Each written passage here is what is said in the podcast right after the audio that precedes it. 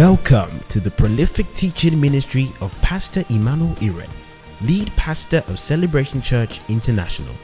It is his vision to partner with you for your progress and joy in the faith. Ready, set, grow. I have a lot to teach you, and the time is short, so I'm going to be as fast as possible. The theme for today's service is marked. Can you say marked? And what, I- what do we mean by marked? Understanding biblical circumcision is what we want to talk about. Understanding biblical circumcision. And I want to start by sharing with you from Ephesians chapter 1, from verse 1 to 3, by way of introduction. And as you open that text, I want you to listen to this. You see, years ago, I heard Myles Munroe of blessed memory. He said something that I didn't understand then. I was a young believer then. No one had explained to me what he was saying, so I didn't get it. He said Ephesians chapter 1 ought to be the first book of the Bible. He's not saying they made a mistake in the chronological arrangement or in the arrangement of the canon. But he's just saying, for the sake of explanation, because he sees it as a commentary on the entire book of the Bible, Ephesians chapter 1. You see, the Bible is like that suspense filled movie, which when you're watching, you don't really see where it's going. You know that someone is scheming something and that something is being schemed, but you don't really see it until the end. Have you seen a movie like that before? And has it ever happened to you that when you saw a movie to, till the end and everything became clearer, you now rewound to see some details that you missed? Has that happened to you before? The Bible is such a book, suspense filled. You see, so there are some things that are not as obvious from the beginning, but become clearer at the end. The Bible is Christocentric, it's Christ centered from the beginning, but you don't really see it at the beginning because Christ was hidden in riddles, in types, in shadows, in symbols. Why? I explained to you on Wednesday. Because God, the Bible says it was ordained for our glory, but God hid it until it was time, until it was time to be revealed. It's just like someone's birthday is in two weeks, you buy a gift for the person, but you don't tell the person. The gift is for the person, but you won't give the person until it's time. Is that clear enough? All right. So that's how you see um, the flow of thought in the Bible. Ephesians chapter 1 from verse 3, it says, Blessed be the God and Father of our Lord Jesus Christ, who has blessed us with all spiritual blessings in heavenly places in Christ. I have a lot to say about this. I wish I had more time to dwell on this alone. First and foremost, there are two very important points here. It tells us that there is a blessing in heavenly places in Christ for us. And that's not quite an easy subject to teach on in a day where material blessings are so emphasized. It seems like you get more attention when you talk about how God wants to bless you and fill your pockets in that context, or healing services and things like that. But he says, Blessed be the God and Father of our Lord Jesus Christ, who has blessed us with all spiritual blessings in heavenly places in Christ. Listen, you have to see what Christ did as a big deal, not in a metaphorical, symbolic sense, but in an actual, practical sense. You have to understand this that the promise in Christ is this when we die, at the trump of God, we will rise up to a new body that will never decay or depreciate. We will never grow old. We will never grow weak. We will never grow weary. Eternal life is such a powerful thing. Science can't fathom it because you see, even everything created by science, robots, you know, iPads, phones, they have a lifespan. The battery is supposed to run weak and needs to be charged or something, and eventually the battery dies. But how would you power a man for eternity? Now that's a big miracle, and we must see as the miracle that it is. And it says, Blessed be the God and Father of our Lord Jesus Christ, who has blessed us with all spiritual blessings in heavenly places in Christ. Now, the first is He has blessed us with all spiritual blessings in heavenly places in Christ. The second thing is the revelation of that blessing will move us to bless Him. He has spoken well of us, and so we speak well of Him in Christ. So, This tells us the point and the purpose of our theology. It's not just for knowing. We don't just learn about the spiritual blessings and heavenly places in Christ so that we can boast to our neighbors that we know the Word of God more than they do. It is to inspire worship. Learning about His blessing for us in Christ leads us to bless Him and to worship Him. This is the point of theology. Any theology that does not lead to more worship, fervent devotion, and adoration is misplaced. Come on, are you with me? But that's just a preamble to what I'm saying. You know, to connect the thought I started with with Mount Moral. The next verse says, according as he chose us in him before the foundation of the world, that we should be holy and without blame before him in love. And just in case you don't see what is fascinating about this, everything is fascinating about this. And I'm going to show you what exactly it is. You're talking Paul, you're talking about something that happened before the foundation of the world. Were you there? How do you know that God chose us in Christ before the foundation of the world to be holy and without blame? Were you there? Did He tell you? How old are you? And then when you probe further, you realize how Paul knew. It's all in the scriptures in the scriptures, Paul is explaining by revelation what was hidden. A proper understanding of the Old Testament will reveal, you will end up where Paul ended. This is why Myles Munroe said this should be the first chapter of the Bible. Is the, is the explanation of everything that God chose us in Christ before the foundation of the world to be holy and without blame. Christ wasn't an afterthought. It wasn't as if things kept getting bad. God tried many things and I said, Oh, what do I do now? I will send my son. No. Jesus was always the plan. Hallelujah. Come on, say that with me. Say, Jesus was all, always the plan.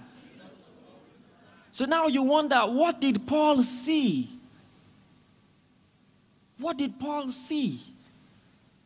To conclude like this. How did he arrive at this? The Bible tells us about the beginning. It says, God created man in his image. Male and female created he them. He blessed them and said, Be fruitful, multiply, replenish the earth. the Bible says he planted a garden in the east of Eden and told them, He said, Of all the trees in this garden you may freely eat, but of the tree of knowledge of good and evil you shall not eat. It says, In the day that you eat of it, you will surely die. But you know, every story has a twist. You know, this follows a standard movie making um, plot twist. A classic movie will start with something good, you know, you just see a couple, they're nice, they're happy, then something will happen. And then the rest of the movie is explaining how that problem was corrected. Then, when it is corrected, they live happily ever after. Have you noticed that movies are like that? And some movies are based on true life stories also. The Bible is a true life story and follows that same format. He created all things, everything was good. Then the serpents came. Did God say, You know the story? Man fell, and so did Eve. And then God drives them out of the Garden of Eden so that they won't have access to the tree of life. And the whole Bible is a story of our journey back to that tree of life. Are you getting what I'm saying? But the Bible tells us that he puts angels with flaming swords to guard that tree. Meaning, if you're going to access that tree, someone's going to die. The only way to enter Eden again, to access that tree, is by someone coming under the sword. And so, in types and shadows, in many different ways, the Bible tells us about God unfolding his plan, starting from what is called the Protevangelion. I studied at Embassy, the first one, which is Latin for the, the first presentation of the gospel in the Bible, where God said, The seed of the woman will bruise the head of the serpent.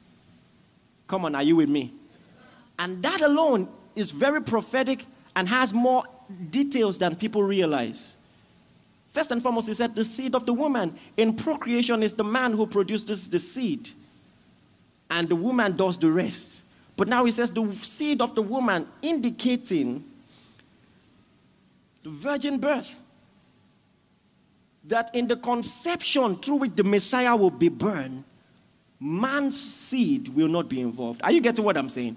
So all of this begin to unfold from time to time He gave them many symbols, many signs to prefigure what he was going to do in Christ. He gave them the ordinance, you know, of the atonement. They would get lambs every year, slaughter lambs. But those lambs never really atoned for their sins. They were placing their, they were to place their faith on the real lamb of God by demonstrating with those lambs. But many of them didn't realize. They thought that the blood, the blood of bulls and goats would take away their sins, and they were so wrong. They were so wrong. And many centuries after, John the Baptist sees a man and he points to him and says, Behold, the Lamb of God that takes away the sins of the world. This is the person that we spoke about in types and shadows with all those lambs. Are you getting this? Jesus said, As Moses lifted up the brazen serpent in the wilderness, so shall the Son of Man be lifted. So, if Jesus did not explain, we would not know that the brazen serpent was a figure of Christ. And that littered throughout the Old Testament are figures, types, and shadows of the Christ. And Paul comes conclusively to give a commentary on everything and says, according as he chose us in him from the foundation of the earth to be holy and without blame. What a commentary. So, this month we are unpacking the types and the shadows. On Wednesday, we talked about the Passover. How many of you were blessed by that? All right. And we just began to help you see the symbolism. It's so important. The first thing that stands out for me is the fact that God did not show favoritism. He wasn't just going to pass over the Jews just because they were Jews. Because it's the story of salvation. The Bible says, All have sinned, come short of the glory of God. The only reason the Jews will be spared is blood on their lintels. Listen, the spirit of death will not recognize your accent and say you are Jewish. Pass. He's not going to look at your good works and say you tried, pass. There's no such measure. All men deserve to die. And the only thing that is going to make him pass over is the blood. That's salvation. A picture of salvation. He said, When I see the blood, I will pass over. And so, even if the judgment was supposed to be for Egypt, the only thing that makes Israel exempt is the blood on their lintel. Guess what? If there was any family amongst the Israelites that didn't have that blood on their lintels, judgment would have hit them. And that's something we must realize, even in salvation. We're not better than the world. All have sinned, come short of the glory of God. The Bible says the wages of sin is death. We all deserve to die. It says, but the gift of God. Meaning, if this is, if we were to get what we deserve, our wages is death. Our wage. Yet he says the gift of God, his undeserved, unmerited favor, is eternal life through Jesus Christ our Lord. And you see that picture in the, in the Passover. And now we want to talk about another very important one that is hardly spoken of today, but is also important. It is the circumcision. And listen, the Passover in part um, describes Oh, should I say this now? Hallelujah. In the Passover, we see how redemption impacts the Messiah. In the circumcision, we see how it impacts us. You have to see the connection. They are more connected than many people see. But let me not get ahead of myself. Let's do a bit of Bible study and then this is, this, this is actually a stirring sermon. This is not just something to know in your head. There is a boast in the circumcision. Listen, this is going to change your life.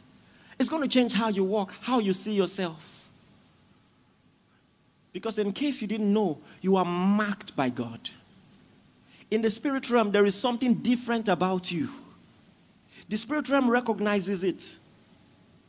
You are marked. Can you say that I'm marked by God? So let's talk about the circumcision a bit. We'll kill two birds with a stone. Two major objectives here to help you understand the doctrine of the circumcision, types and shadows in the Old Testament, and then the true circumcision in Christ. And secondly, to stir your confidence in the efficacy of circumcision. What is circumcision? At least we have a fair idea of this medically. Because circumcision still is still carried out today, even though there is a medical purpose to the circumcision we see, which makes it different. Because the purpose is everything. Now, doctors do circumcision for hygiene and many other reasons. All right. But it's basically the removal of the foreskin of the, get ready for it, the penis of a male child. I had to prepare you. Let's do a brief analysis of the word. Some people's voice that I didn't hear since I started preaching, I heard it now. Anyways, whatever that means. So let's do some analysis on the word now. Scission. When you say circumcision, scission actually means to cut like a scissors, or to cut as with a scissors. Scission, from the word incision, right? And circum means around, circumference, around. So, circumcision means to cut around, the removing of the foreskin of the penis. And straight to it, it had three implications. Three implications. The first being identification, the second, promise, and the third, protection. I take that again. The first, identification, the second, promise, and then the third, protection. For identification, when God gave the ordinance of the circumcision to Abraham and his seed, it was a strategy by which the world would recognize them as belonging to God. And so the Bible tells us in Genesis chapter 17, from verse 9. I want you to open your Bibles as fast as you can, like we're playing the game of the Bible sword, because time is literally running out on us. If you are fasting now, time will be slow. Have you noticed that thing? Genesis 17 9. The Bible says, And God said to Abraham, As for you, you shall keep my covenant, you and your descendants after you throughout their generations. It says, This is my covenant which you shall keep between me and you and your descendants after you. Every male child among you shall be circumcised and shall be circumcised in the flesh of your foreskin, and it shall be a sign. Can you say a sign? Of the covenant between me and you. It says, He who is eight days old among you shall be circumcised, which by by the way, just proves that God must have been behind it. Because medically, all right, a child can only be circumcised beginning from the eighth day. Because the elements, the blood clot elements, I'm not a doctor, but vitamin K, prothrombin, and, and some other stuff, all right, actually develops from the eighth day. And it's so, strat- it's, it's just mind blowing that God will say from eighth day. These are some of the things that just proves that there was a divine mind behind all of this. All right? Because medical science was not as sophisticated. How do they know? Eighth day. Anyways, it says the eighth, from the eighth day, the child amongst you shall be circumcised, every male child in your generation who is born in your house or born with money from a foreigner who is your descendant. Verse 14, it says, and the uncircumcised male who is not circumcised in the flesh of his foreskin, that person shall be cut off from his people for he has broken the covenant. It was a system of identification. If you were not circumcised, you were to cut off, you, you were to be cut off. You don't belong to us. System of identification. Hallelujah. And it was gross. And it was bloody. And someone will ask, like, is it no identification? Give us a ring. Give us a tattoo or something. Why did it have to be so gory? Why did it have to be so gross? Have you been there when a child is receiving medical circumcision?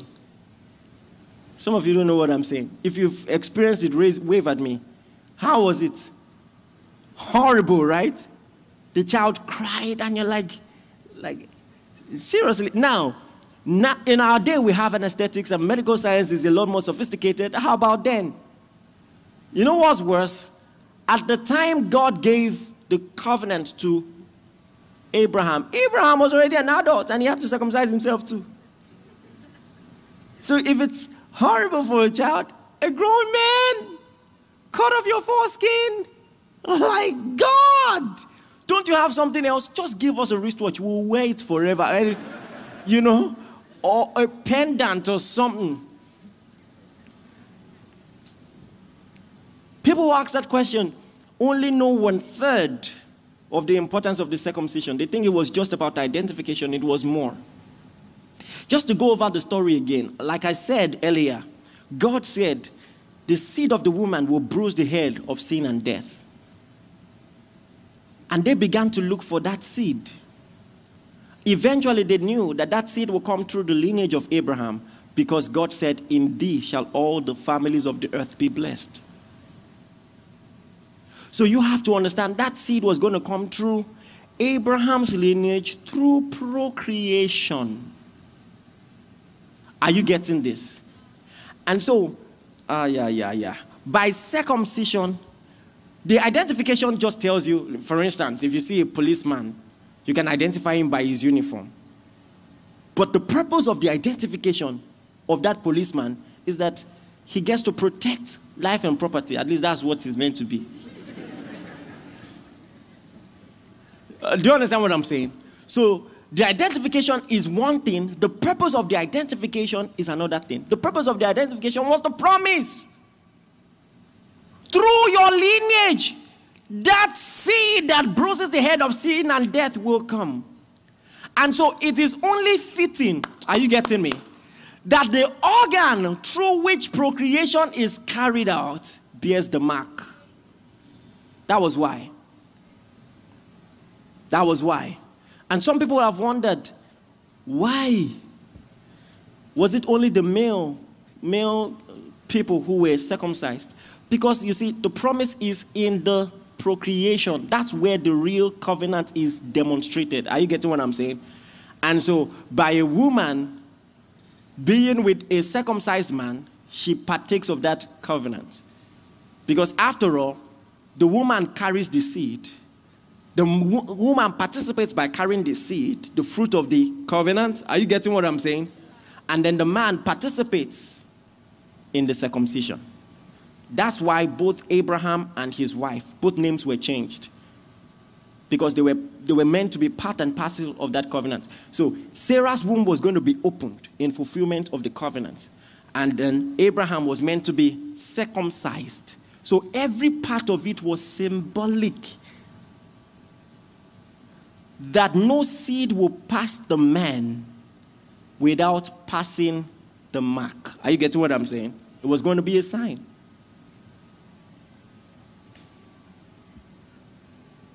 And then the third, which people are not as familiar with, is protection. Can you say protection?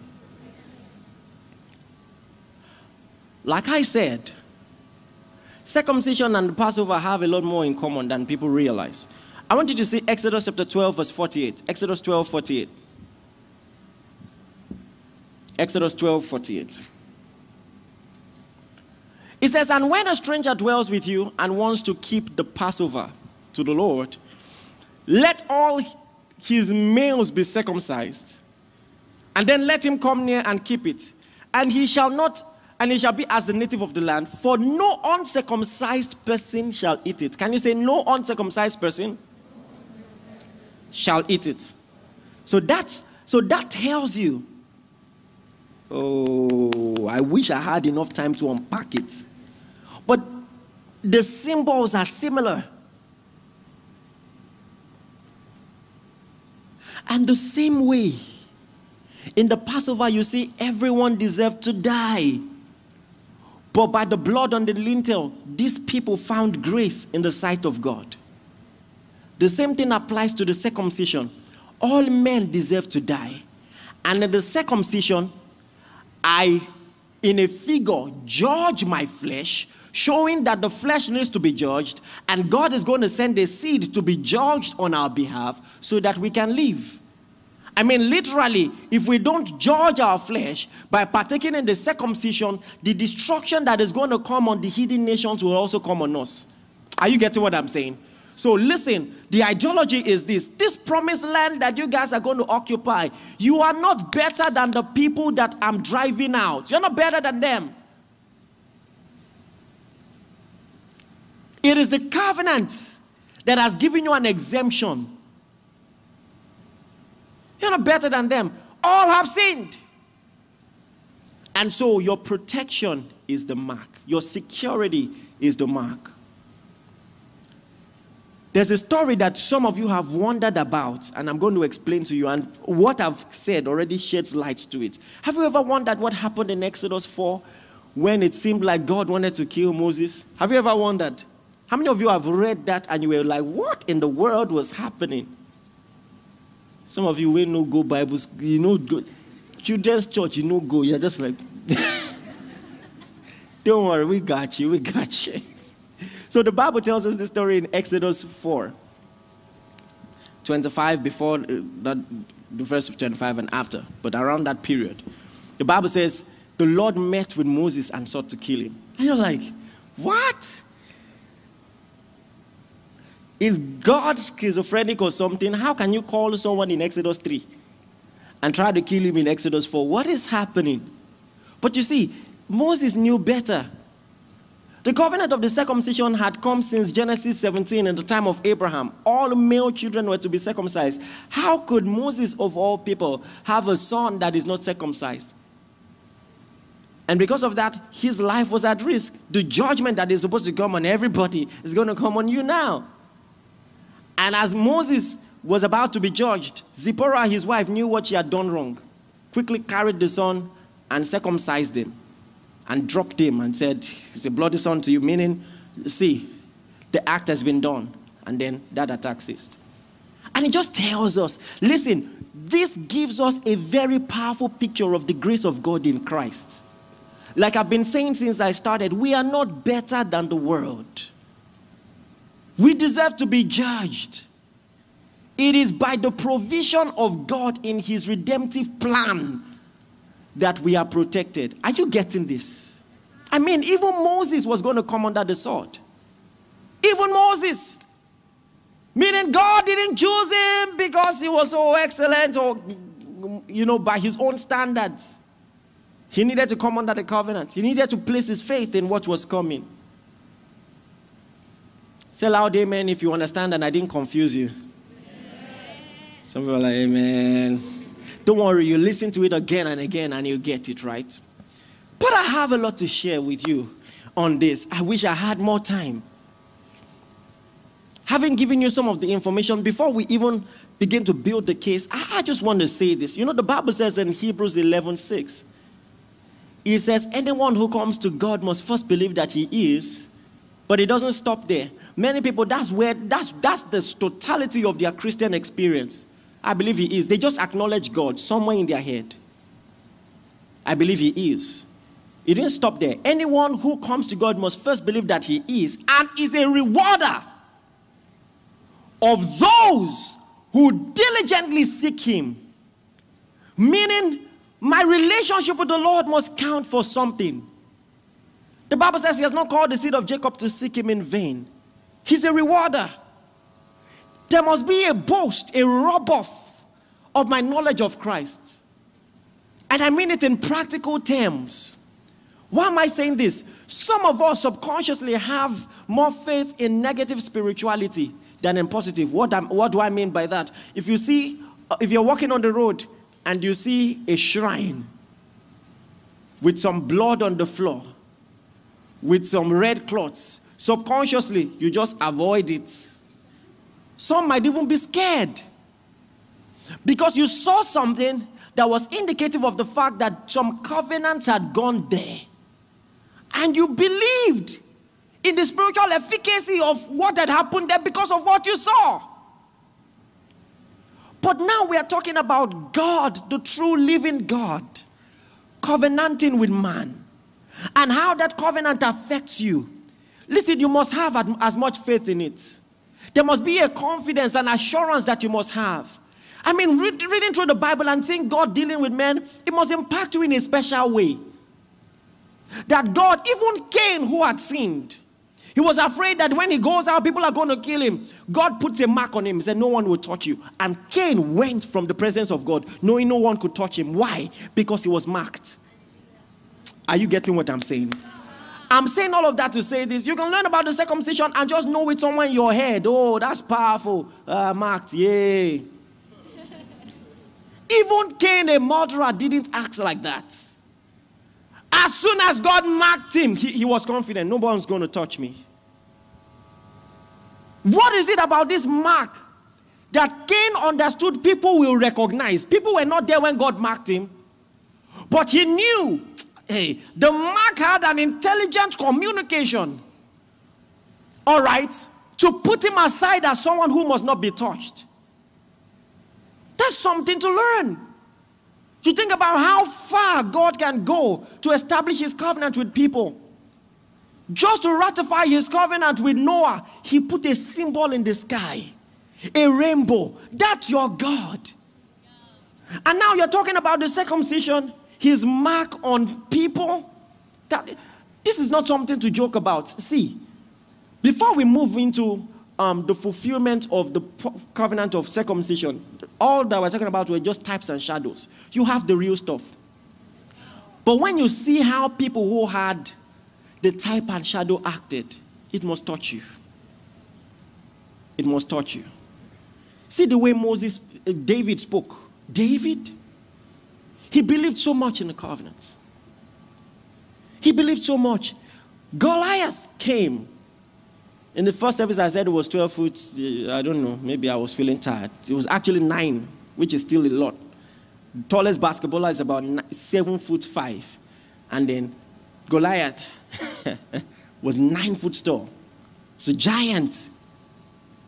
And now he's, he's bragging against Israel, cursing their God, and saying, Bring a soldier, let, let us fight. Your strongest soldier.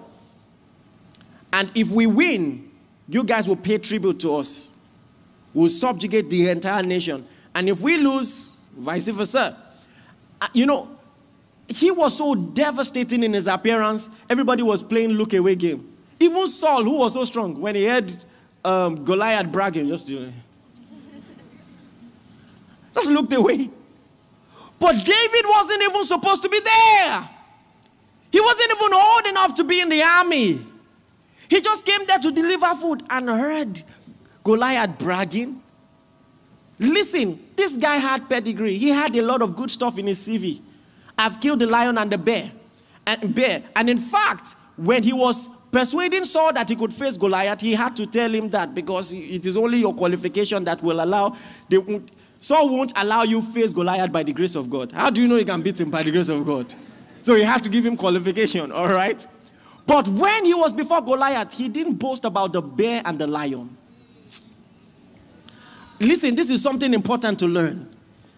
He looked at him, he said, Who is this uncircumcised Philistine? Listen, he saw this circumcision as protection. Everybody saw a giant, so scary, so devastating. David saw a man without a covenant. You are standing here, no matter how tall you are, you have no spirit force backing you, you are meat.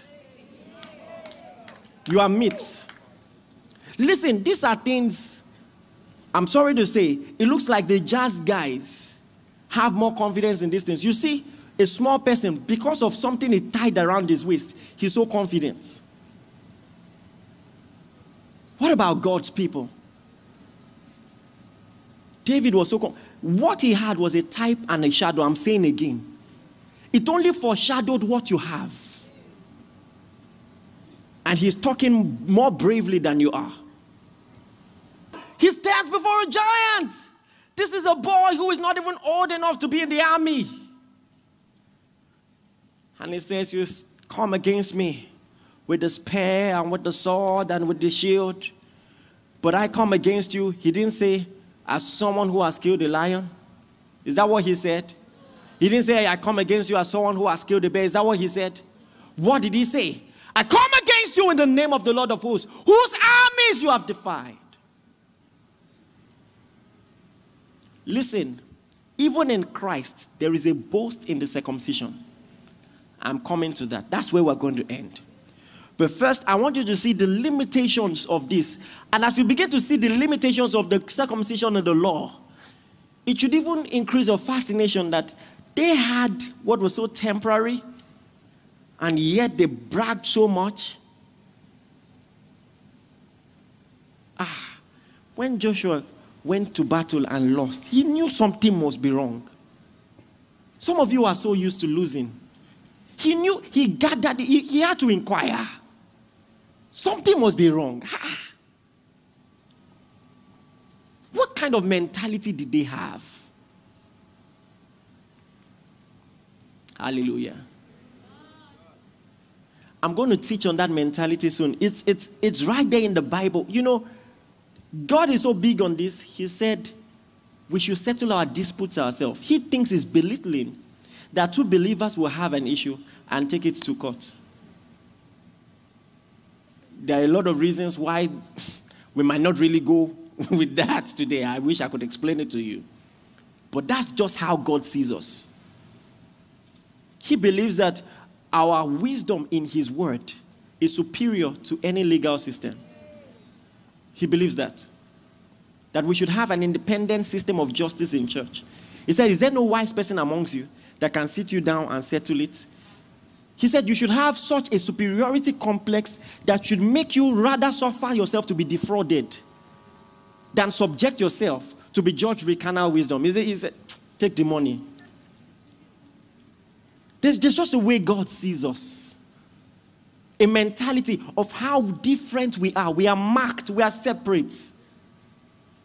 Hallelujah. We are in the world, but not of the world.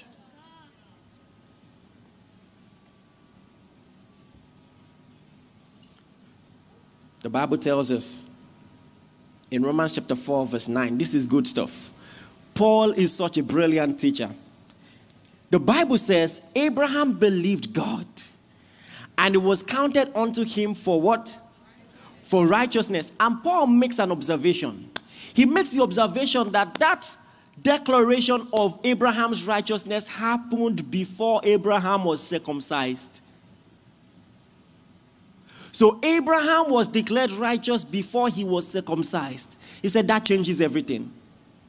It means Abraham therefore qualifies to be a father both to those who were circumcised and both who, uh, to those who weren't. He says that changes everything. Let me read that to you quickly.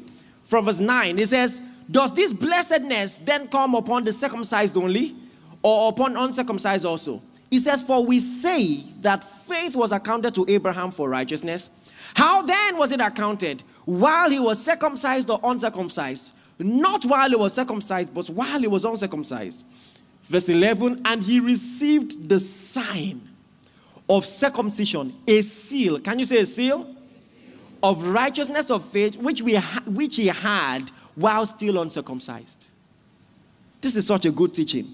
That he might be the father of those who believe, though they are uncircumcised, and the righteousness might be imputed unto them also. That's you and I. So in Abraham, we see that we didn't have to be circumcised according to, be, to the law to be righteous. Are you getting this? He says, and the father of circumcision to those who not only are circumcised, but also walk in the steps of the faith which our father Abraham had while still uncircumcised. Faith, therefore, is the most important thing. Are you getting what I'm saying? Abraham shows that he had to believe to be declared righteous. So it is righteousness that brings, is faith that brings righteousness. And whether you are circumcised or not, it is faith that really counts. He's making a brilliant argument. And I want to illustrate it this way. When you are married, in our culture, culture, the prevalent culture is you are given a wedding ring. And wedding ring talks about identification, like I said, right? Now, you might be somewhere as a single Pringle person, and you see someone who is your exact spec. And you're like, mm, mm, oh Lord. Maybe the sisters are like, God, I won't even lie. If he talks to me, I'm going to respond. And then as he's going about his business, he just turns, maybe he's describing someone to someone and he points like this and you see ring. Imagine, Im- immediately, all right? Some of you know what I'm saying. Your mind just switches off. Take in, take in, take in, take in, right? Answer me, oh. don't let me have another impression of you.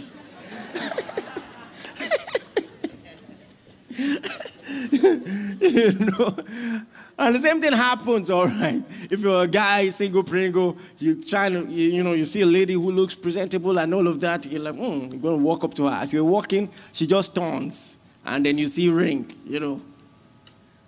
So that shows you identification. However, on a day where a married person forgets his ring at home, does he become unmarried? Listen, because the ring is just a symbol of an actual covenant that exists, do you understand, between two people. And that's what circumcision is. The most important thing is the covenant and not the symbol. And Paul is explaining that. Praise the Lord. So, the Jews needed to mark themselves as the lineage through which the Christ will come. But even if they were marked as the lineage through which Christ will come, they still needed to believe in the Christ. So if, if they didn't believe in the Christ, their mark won't count for anything. And now, if you you as a Gentile believe in the Christ, even if you're not marked as the lineage through which Christ will come, you're still declared righteous. So in the Bible, there were many righteous Gentiles and unrighteous Jews. Because the circumcision then was not everything. And so Paul describes this. I'm, I'm, i have to move faster now. In Romans chapter 2, from verse 25 to 29, now he begins to talk about people who, though were circumcised, were not keeping the law of God. He said, then your circumcision becomes uncircumcision. That's what he says. And he says, and people who, though are uncircumcised, are keeping the law of God, then they are counted as circumcised. Because when it all comes down to it, it is faith in Christ that really matters. So faith in Christ has become the unifying factor. By faith in Christ, we all have equal access. Are you getting this? So now, this is what changes the theology of circumcision, especially in Christ, post redemptive reality. So let's begin to examine that now. Oh, glory to God. Ephesians chapter 2, from verse 11. Ephesians chapter 2 from verse 11, we'll read from verse 11 to 13. It says, Therefore remember that you once Gentiles in the flesh. Oh, I like the fact that he talks about that in past tense. in the flesh, we were Gentiles.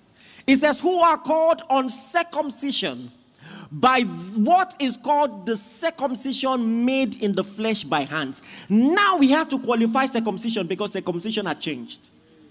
He says now he says circumcision in the flesh made by hands because there is another type of circumcision. Glory to God. Pay attention to this. So there was a circumcision in the flesh made by hands. We were uncircumcision in the flesh. But that was in the past. Verse 12. He says that at that time you were without Christ, being aliens from the commonwealth of Israel, strangers from the covenant of promise, you see having no hope without God in the world. We didn't have the identification that the Jews had. We didn't have the promise that the Jews had, even though the promise was to us. No one just told us, right? Verse 13, it says, But now in Christ Jesus, you who were sometimes afar off, how were we as far off? Listen, the circumcision didn't just identify a group of people, it alienated others. Are you getting this? But he now says, You who sometimes were far off have been what? Made nigh. How were we made nigh? All of us also took our knives and circumcised ourselves. No, how were we made nigh? By the blood of Christ. What does this tell you about the blood of Christ? Christ is the real circumcision. Listen. When the Jews circumcised themselves, cutting away their foreskin, they were showing in a figure that someone will be cut away for us to have life. Remember how I started? Someone went under the knife so that we can have access to the tree of life. So it was a figure of the true circumcision in Christ. He was cut off from the land of the living so that we may live. Glory to his name. And now he says, You who sometimes were far off have been brought nigh. Oh, glory to God, somebody. Look at Colossians chapter 2. Colossians chapter 2. We'll read verse 11 and 13.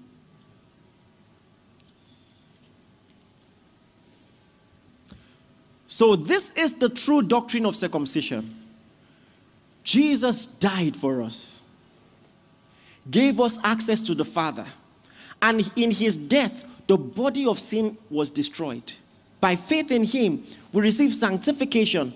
Sin is no longer irresistible.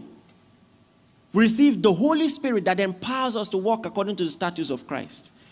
The moment we declared faith in Jesus, a hidden spiritual circumcision happened in our hearts. This time around, there is no scar. The technology is way more advanced. He came into us, hallelujah, and performed a heart transplant, took away the stony heart out of our flesh, gave us a heart of flesh. That is the true circumcision. It is not made with human hands. It is the instrument, it is done by the agency of the Spirit of God. Say loud, amen. amen. So pay attention to that as we move on. It says, In him you were also circumcised. Hallelujah. Glory to God. Say, I'm circumcised. Is it, is that in him you were also circumcised with the circumcision made without hands? By putting off the body of the sins of the flesh. That's what the cutting away in the, amongst the Jews represented. That's the sin of the flesh, cutting it off from you. It looked like it was part of you.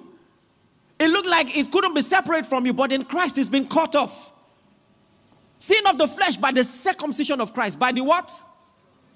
Say that loud. By the what? Circumcision the circumcision of Christ. So Christ on the cross, that was circumcision, cut a way for us. Verse 13. Oh, glory to God. And you being dead in your trespasses and in the uncircumcision of your flesh. You see that? he's explaining what those circumcision symbols actually meant. In this uncircumcision of your flesh, he has made alive together with him, having forgiven all your trespasses. Glory to God. Say, I'm circumcised. So for you, circumcision has three implications as I round off. Number one, identification. Now you identify as children of God because you are circumcised. Hallelujah. Number two, sanctification. But because in, in, in circumcision, the true circumcision, the body of sin is destroyed. He has empowered you to live a life that is above sin. Say loud, amen. amen. So, number one, I said is what? Number two is what? Number three, as we open number three, as I get ready to show you number three, go with me, Philippians chapter 3. Philippians chapter 3. From verse 3. Now, this is what we use to end our services, and this is just going to give you more insight to our benediction, the way we end services in Celebration Church. We serve God by His Spirit, we boast in Christ. This is where it's taken from, just in case you don't know. And He says, for we are the circumcision. Now he's training you to talk like David. David could talk about the circumcision as a thing that was boastworthy. Who is this uncircumcised? We, we know who we are. We are the circumcision. Not a circumcision, not a different type, but the true one, the actual one. For we are the circumcision who worship God in the spirit. Our worship to God is in the spirit, not with the law, not with the flesh, you know, by what we can do to ourselves, cutting ourselves and all of that. Who worship God in the spirit. It's just by faith. Our circumcision is by faith. Who worship God in the spirit rejoice in Christ Jesus. I'm going to come back to that. He says, and put no confidence in the flesh. The confidence of David was in the flesh and you think about how great his confidence was, even if it was just a type and shadow of the true confidence you ought to have. that because of something his father had done to him when he was born on the eighth day, he could stand before Goliath. Are you getting this? But he says we put no confidence in the flesh. Our service to God is spiritual. What happened to us is spiritual. We are the circumcision who serve God by his spirit. And then the word translated rejoice. In fact, newer translations get it right. It means to boast. It says rejoice in Christ Jesus, and that's putting it mildly. It means to boast in Christ Jesus. Listen, our circumcision is an occasion for boasting. It's no small thing. He has put a seal on you. The seal of the Spirit is on your heart. An eternal witness to the fact that Christ dwells in you and you belong to Him. Listen, you carry His brand. Don't you understand it? Meaning. The spirit realm recognizes you as marked. You are marked.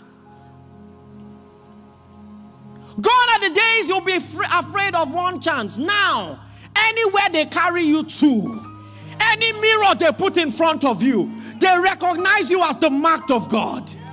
You belong to the Lord. Listen, any part of witchcraft can recognize that mark. Any satanic mirror can ma- recognize that mark. You are marked of God. No matter where they carry your name to, no matter where they carry your clothes to, you are marked of God. Hallelujah. The, the devil cannot scar he who is already scarred. You already have the scar of God, identifying you as belonging to the Lord. It's a confidence to have, it's a boast to make. It's a boast. The next time someone with charms threatens you, you say, eh? Eh? You know, in those days, some people, when you start threatening them, they just open their cloth to show you incisions. You know where they've been. Are you getting what I'm saying? Listen, guys, you have incisions too. You are not ordinary. Listen, you have to believe it and talk like it. He placed a seal upon you to announce to the world that you belong to Him. The devil knows it, the devil can see it. Talk like it, walk like it. You are not powerless, you are not defenseless. Greater is He that is in you than He that is in the world. So you must learn to boast in it, rejoice in it. Let it be the lyrics of your songs. Worship Him for it, thank Him for it. Brag about it to Satan.